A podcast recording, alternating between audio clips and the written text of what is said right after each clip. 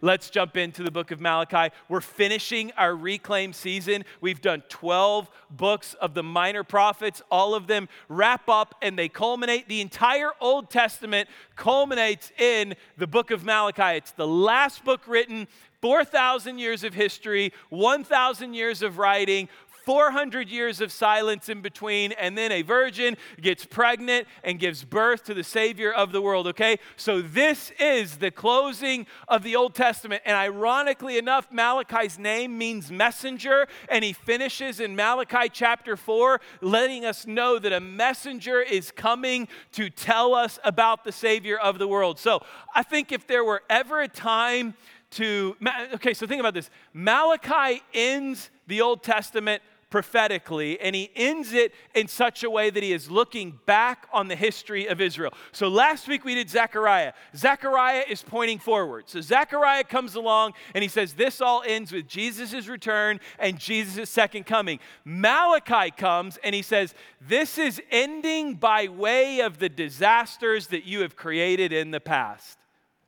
Both of them point us towards the future one by looking to the future, and the other by looking to the past. So today, we're taking a look at our past to see our desperate need for Jesus in the future, okay? Book of Malachi contains five questions. Here are the five questions that I want you to hold on to that will wrap the whole book around, okay? Question number one, Malachi 1 2, the people ask God, How have you loved us? Bold question, right? Question two, Malachi 1 6 through 10. They say, How have we shown contempt for your name? That was what I was just talking about. He says, You've shown contempt for my name. You haven't honored me as Father. You haven't honored me as God. And they say, How on earth have we done that? Question number three, Malachi 2 17. How have we wearied you? God literally says to them, You have worn me out. Parents, after a long weekend, right? You have worn me out. One more time. Don't say another word. You better go to your room. And if you don't quit, you have warned me out. God says the same thing to the children of Israel. Question number four How can we return when we haven't gone away? That's a bold one. What do you mean, return to you and you will return to us? How are we going to return to you and we haven't gone anywhere? We're standing right here, God. And then question number five What have we said about you? All of these questions point to our desperate need for salvation. All of them looking over the book of Malachi, Malachi is saying, I'm going to wrap up the Old Testament by looking back so that I can point you forward. And by looking back, here is the picture you're going to get a desperation for salvation. It breaks up into three parts. Number one, sacrifice. Number two, covenant. Number three, faithfulness. Now, listen to me. The Bible goes through rhythms. There are rhythms that you can find if you study the narrative of Scripture. There are multiple rhythms. One rhythm that you can find is sacrifice, covenant, faithfulness. Sacrifice, covenant, faithfulness. Sacrifice, covenant, faithfulness. Sacrifice, covenant, faithfulness. Sacrifice, covenant, faithfulness. Sacrifice, covenant, faithfulness. Thank you, 11.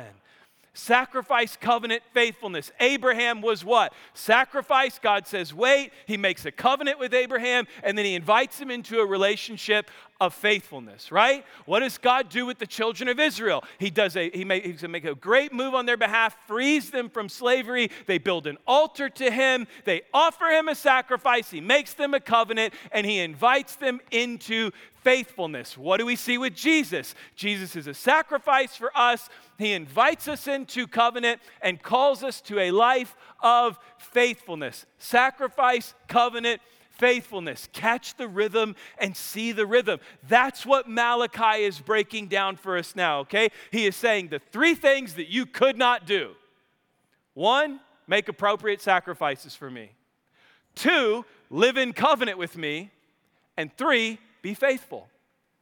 Those are the three challenges. You want to summarize the history of Israel? They can't get sacrifices right. They never live in covenant. They always break it. And when it comes to faithfulness, they're always running away from God. Here is the good news if you've come in here today and you're saying of yourself, I feel like I try to offer God something, and every time I do, I just I don't get it right, or I don't have the right words, or I'm not the right person, or I've been living the right way. I don't have appropriate sacrifices to Him. I've got good news for you. He looks to the past and He heals that in our future. If you're in here saying, I know I'm supposed to live in covenant with God, but I can't quit doing the things I don't want to do, and the things I don't want to do, I keep doing, I've got good news for you. You're welcome back into covenant with God. If you're in here and you're saying, saying all I want to do is be faithful, and every time I seem to mess it up with faithfulness and I feel like I'm distant from God. In other words, if you feel like a child of Israel, over these last 12 messages, if you have related more with the children of Israel than anything else, Malachi takes all of that and here's what he says I have your solution. I have your solution. And it's packaged in the form of one person that is going to be a sacrifice, that is going to make a covenant with you, and he's going to lead you into faithfulness. Got it? We with me? All right, before we do, um, we'll see how this lands. 11 wasn't vibing, but I'll tell you, I grew up in the era of late 80s, early 90s action movies okay? There was no better era for action movies than you have the Die Hards, you have the Bond movies before it was Daniel Craig, it was Pierce Brosnan and Sean Connery. You had like the real men who were Bond, right? Like you had all these, but I'll tell you, the greatest action movie when I was a kid, I had them on VHS because DVDs didn't exist, and I would rewind and fast forward. I kept it was so cool. Was is there any better action figure in the world than John Rambo? John Rambo, right? I knew I'd get Zach pulling in on that one. John Rambo is the man. Look at him. No man, no law, no war can stop him. It's John Rambo. So for me, um, Rambo Part One, First Blood Part One, it was pretty weak, right? I mean, it was just Rambo shows up. He's a Green Beret Vietnam vet. He's in Washington hitchhiking. He gets arrested. Once he gets arrested, he gets taken to jail. They mistreat him in jail. He gets PTSD, breaks away, runs away to the woods. They try to find him and he kills them all, right? I mean, that's, that's Rambo First Blood. Rambo Part Two is the best one that was done. Okay? That one is the one where they come to Rambo, they find him in a labor prison, right? And Colonel Trautman comes to him and he says, Hey, I've got a deal for you. I can get you out of this prison and clear your record. All I need you to do is go to Vietnam and take pictures of a refugee camp. And Rambo's like, I'm done with the days of combat. I've totally let go of that. And they're like, fine, that's fine. All you have to do is take pictures. So they pair him with this Vietnamese liaison named Co, and they send Rambo to Vietnam. And when he arrives in Vietnam, he's going around and he finds this refugee camp and he takes pictures of it. And as he's taking pictures, he sees an American soldier POW, and he's, there, there's something in John Rambo. I mean, you saw the picture, right? Like Rambo can't let it go. So he goes, he breaks free this POW. He and Co, this, this Vietnamese liaison he has that he's getting sweet on, right? They go to the extraction point, and when they get to the extraction point, Trautman's in the helicopter, and they come down and they're like, oh, he's got a POW, he's got a POW. And the, and the, the bureaucrat in Washington was like, abort the mission, abort the mission. He's got a POW, we're not getting involved in action, and they leave Rambo for dead. That's when Rambo becomes an ultimate killing machine right? Ram, so Rambo gets on a boat, and as he's on a boat, trust, I promise you I'm going somewhere with this. Rambo gets on a boat, and I feel like all the college kids, have any of you guys seen Rambo? Any of you? Any of you? Mario, one? My goodness, we have lost a generation. We've lost a generation. Rambo gets on this boat, and as he's on this boat with Co, he leans in, he gives Co a kiss, and right when he does, this Vietnamese warship flies around, shoots Co, and, and fires bullets everywhere, and Rambo turns into a machine. Armed with simply a knife and a bow and arrow, he overthrows the Soviet, Vietnamese, and United States armies. All three. I'm talking slaughters thousands of soldiers, hijacks a helicopter midair, blows up a warship, lands it at American base, goes in, finds the bureaucrat, and handles his business. And the whole thing culminates. And if you read the, the plot summary online, if you read the synopsis of it, it ends by saying this when everything else falls apart, John Rambo takes matters into his own hands.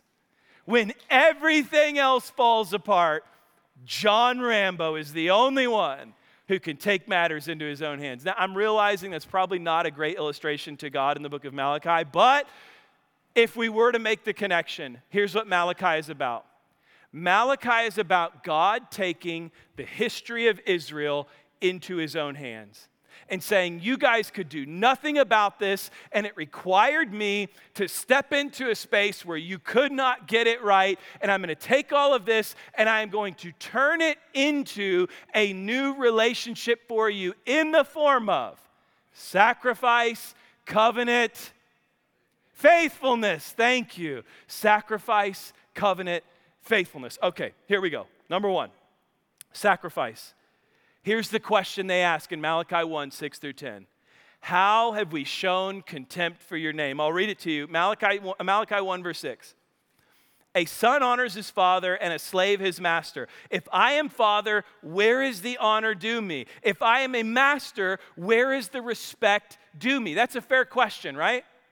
Here's what he's saying If I truly am master, why don't you celebrate me like it? Uh, let's, let's contextualize it for a moment, right? What he's saying is this if, if I truly am master and you're here to worship me, why are you more concerned with your friends than your relationship with me? If I'm master and you have come to give me praise, why do you cheer louder at sporting events than you do for me? If I'm master and you've come to honor me, why do you care more about your pets than you do me? Why would you search the world for your lost Toto and you don't care about me? Like, if I am master, why don't I get what I deserve? That's the question he asks them, right? It is your priests who show contempt for my name, but you ask. Here's the question How have we shown contempt for your name? He tells them in verse 7 by offering defiled food on my altar. But you ask, How have we defiled you? By saying that the Lord's table is contemptible. When you offer blind animals for sacrifice, is that not wrong? When you sacrifice lame and diseased animals, is that not wrong? Try offering them to your governor. Would he be pleased with you? Would he accept you, says the Lord Almighty? Now plead, now plead with God to be gracious to us. With such offerings from your hands, will he accept you, says the Lord Almighty? Oh, that one of you would shut the temple doors so that you would not light useless fires on my altar. I am not pleased with you, says the Lord Almighty, and I will not accept the offering from your hands. What he's saying to them is this You cannot give me appropriate sacrifices. The sacrifices you give me are when you have time, it's when you wake up in time. It's when you have enough time to worship me. It's when you have enough time to do daily devotions. It's when you're getting more workouts in a week than you are daily devotions and reading time. It's when you're spending more time worried about what other people think about you than what I think about you. That's, that's the challenge he's issuing. He's saying, if I'm him, why am I not getting the honor due my name? Now listen to Hebrews 10 1 through 10. The law is only a shadow of good things that are coming not the, rea- not the realities themselves. For this reason, it can never, by the same sacrifices repeated endlessly year after year, make perfect those who draw near to worship. Otherwise, would they have stopped being offered? For the worshippers who have been cleansed once for all and would no longer have felt the guilt of their sins. But those sacrifices are an annual reminder of sins. It is impossible for the blood of bulls and goats to take away sins. Here's the kicker, verse 5. Therefore, when Christ came, that's the change. When Christ came into the world, he said, Sacrifice and offering you did not desire, but a body prepared for me. With burnt offerings and sin offerings, you were pleased. And then he summarizes it. Jump down to verse 10. He says, And by that will we have been made holy through the sacrifice of the body of Jesus Christ once and for all. Here's where it all comes together. Malachi points us to a God who is constantly asking his people to make the right sacrifice. The New Testament points us to a God who made the greatest sacrifice of all time for us. Do you see the difference? Malachi is saying, he's, Malachi is pointing us to a God who's saying, Would you please get the sacrifice right? The New Testament points us to a God who is saying, I will do it for you. Here you go. I will do what you cannot do for yourselves, and I will make the sacrifice right. That's why, if you're in here today and you feel like you have nothing to offer God, I've got good news for you. God's already made the offer for you. He's already done it for you. He's already paid the price for you. He's already sent the sacrifice for you so that you can enter into fellowship with Him again. I will admit, I am uh, a hustler on Facebook Marketplace. I am. Like, I'll just tell you, uh, there are some people that, that post stuff on there and they're like, you know, my loss, your gain, I bought it new, save the tax. like, no, bro. I don't get on Facebook Marketplace to save 50 bucks. I get on Facebook Marketplace to save 50%, right? Like, I'm on there hustling. And I, am that guy. So this guy had something on there that I wanted. It was he had it listed for 300 bucks. And in his description, he put or best offer. Drives me nuts. They don't even know what that means. Like if you post something and say or best offer, know, know what you're saying, right? So I sent him a message and I said, hey, I'm, I'm this guy. 150 cash, pick up today. he messages me back, no way. I'm like, so I'm at this point, I ask him, uh, look, I'm on a burner account on there. You're not going to find me. It's not my name. I have pictures of my family on there. So I'm like, okay, I'll take a liberty here. And I'm like, what's your best offer? He messages me back 100 bucks. I'm like, I messaged him back and I said, I offered 150. That's your best offer. Will you take your best offer? He messages me back 250. I'm like, no. So I sent him this message. and I said, um, Hey, let me explain to you how or best offer works. if you say or best offer, I'm your best offer by 50 bucks, that's what the offer you should take. If you're saying the price you'll take is 250, that's not or best offer, that is just stating your minimum price. he sent me back the middle finger emoji. I don't think he was vibing it, right? But I, I shot my shot, right? But here, here's where I think our challenge comes. I feel like we come to God feeling like He has a price set and we're not able to attain that price. Therefore, we can't be in relationship with Him. Malachi is saying that's what you were.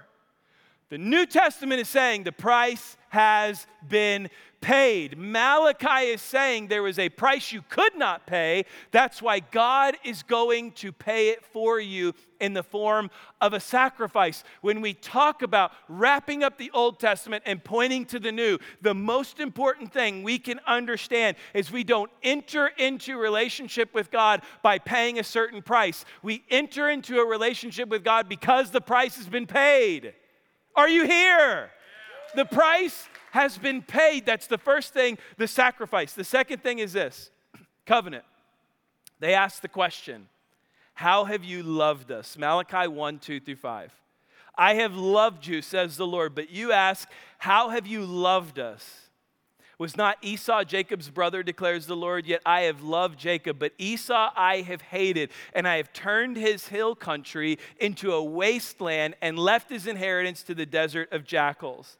Edom may say, Though we have been crushed, we will rebuild the ruins. But this is what the Lord Almighty says They may build, but I will demolish. They will be called the wicked land, a people always under the wrath of the Lord. You will see it with your own eyes and say, Great is the Lord, even beyond the borders of Israel. Now, just to give you an idea, remember the book of Obadiah, and Obadiah talks about how the Edomites from Esau abandoned the covenant of God and started attacking God's people. Here's what God just said said through Malachi, You don't honor my covenant. And they said, Well, you say you've always loved us. How have you loved us? And he says, By destroying your enemies by honoring every covenant that I've given you, from the Abrahamic covenant to my covenant with Jacob, to my covenant with David, to my covenant with the children of Israel leaving slavery, by honoring my covenants with you.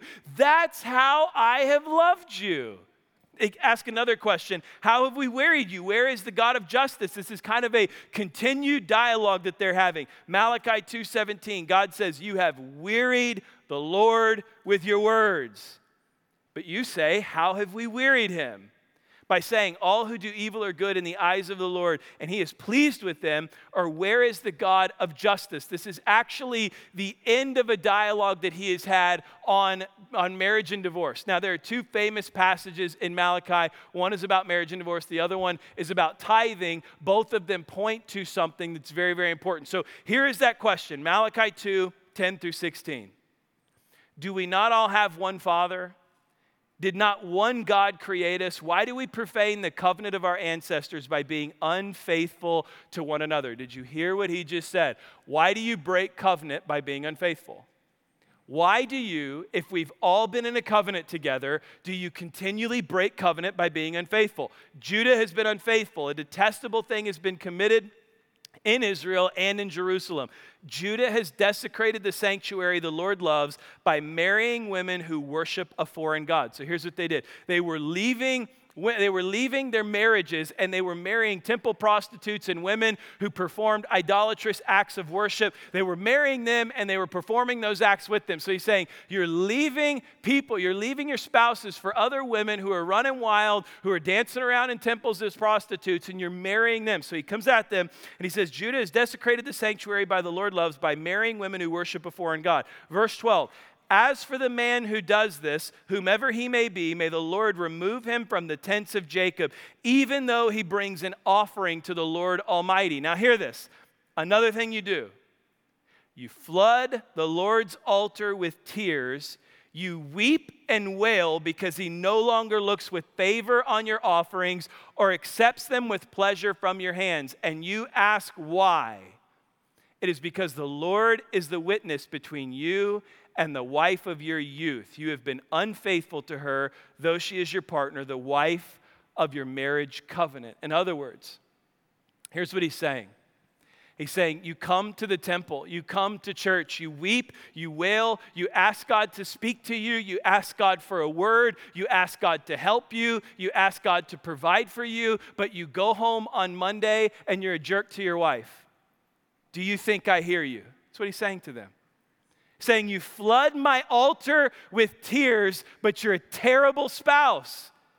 Do you think that's how it works? So remember, marriage throughout the Old Testament is a metaphor of the covenant between God and his people. Remember Hosea, Hosea marries Gomer. It's an illustration, it's a narrative, if you will. The New Testament picks this up. The Apostle Paul says, What? Love your wives as Christ loved the church. In 2 Corinthians 11, 2, he says, I am jealous for you with a godly jealousy. I promised you to one husband, to Christ, so that I might present you as a pure virgin to him. Revelation 19, 7 through 9 says, Let us rejoice and be glad and give him glory. For the wedding of the Lamb is come, and his bride has made herself ready. Fine linen, bright and clean was given her to wear. Verse 9 Then the angel said to me, Write this Blessed are those who are invited to the wedding supper of the Lamb. From the introduction of Jesus to our conduct representing Jesus into our relationship to the return of Jesus, the metaphor is a wedding. And the word from God to Malachi is this if you're a terrible spouse, don't think you're winning spiritually. If you can't figure out, I, I will tell you this, and I, I meet people all the time whose marriages are in trouble, and most of the time, when this is a mess, it's because this is a mess. When, when I'm not walking with Jesus, I'm not able to be Jesus to my spouse. When I'm not walking with Jesus, I don't respond like Jesus when my wife frustrates me. When I'm not walking with Jesus, I'm not living like Jesus in my home. And the message from Malachi is this You come and you weep at my altars, but you're terrible spouse. How does this work? When Jesus says, I and the Father are one, what he is illustrating for us is the covenant of marriage should represent our covenant relationship with Jesus. In other words, the, ba- the way I can become the best spouse is becoming the best Christian. The way I can become the best husband is becoming the best follower of Jesus I can be. I can I will go this a step further. I'm sure I can probably tell you how your marriage is going if I ask you about your spiritual life.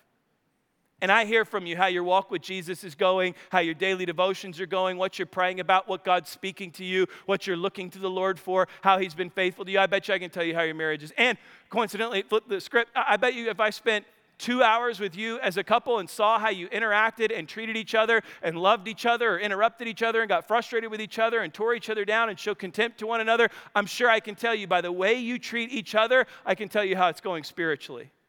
Because the relationships are connected.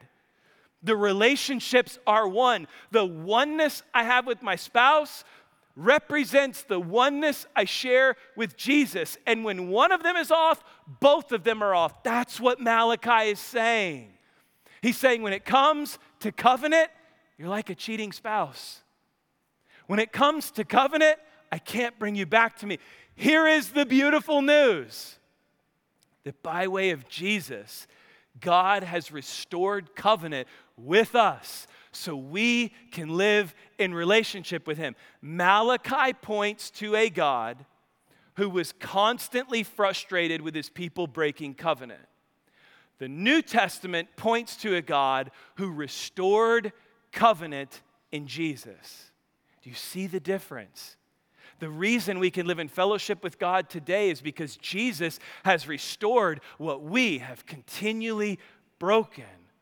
I knew a couple who um, they got married. They spent 10 years married together. They got divorced, and then they remarried again two years later. It's a really wild story. Their first marriage, they were married for 10 years, had two kids, hated each other. They just could not get along, fought constantly, finally got divorced. After they got divorced, they spent two years working on their spiritual lives separately, and then they came back together after two years, got remarried, and I think they're in like the upper 20s years in, in marriage, like combined total now. And they are, they are such an incredible couple. God has done such a redemptive work. They've been hope for couples who are struggling for a really long time. And I know Brian, and I asked Brian, I said, um, Tell me, what was the difference in the first one and the second one?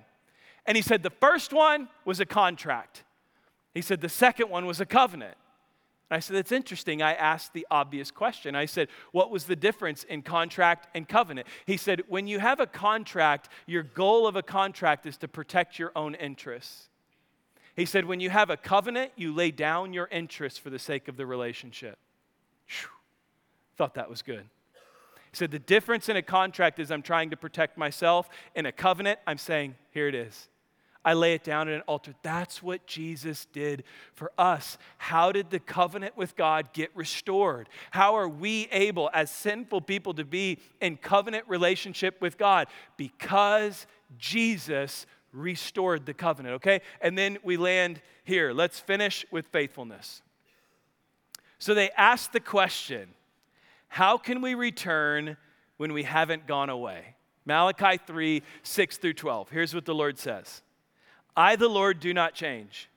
So you, the descendants of Jacob, are not destroyed. Ever since the time of your ancestors, you have turned away from my decrees and have not kept them. Return to me, here it is, every single week. What is the message of the minor prophets? Return to me, and I will return to you. Getting better, 11. Verse 8 Will a mere mortal rob God, yet you rob me? But you ask, how are we robbing you? Remember contextually, the temple has just been rebuilt. They've had to borrow supplies from neighboring countries. They've done the manual labor on their own. It's not as big as the first temple. They're really struggling as a nation to even get it together. The old priests are looking at the new temple and they're laughing at the destruction of it. They have no resources, no money, no structure, no governmental influence or anything like that. The temple's broke broke, and yet what does God say? You are robbing me in tithes and offerings. You are under a curse, your whole nation, because you are robbing me. Bring the whole tithe into the storehouse, that there may be food in my house. Test me in this, says the Lord Almighty. Here's the point of this passage and see if I will not throw open the floodgates of heaven and pour out so much blessing that there will not be room enough to store it. I will prevent pests from devouring your crops, and the vines of your fields will not drop their fruit before it's ripe, says the Lord Almighty. Then all the nations will call you blessed, for yours will be a delightful land, says the Lord Almighty. I love James Montgomery Boice. He's a Old Testament scholar, probably the smartest Hebrew Old Testament scholar there is. And he talks about this passage and he says, This is a great passage for stewardship. And I'm sure if you've heard that before, you've heard it preached on stewardship. And he said, Stewardship is great. But the point of the passage is this God is just waiting to open up the floodgates of his faithfulness and his blessing on his people. It's not about us giving, it's about God's faithfulness waiting to shower us when we're faithful to him.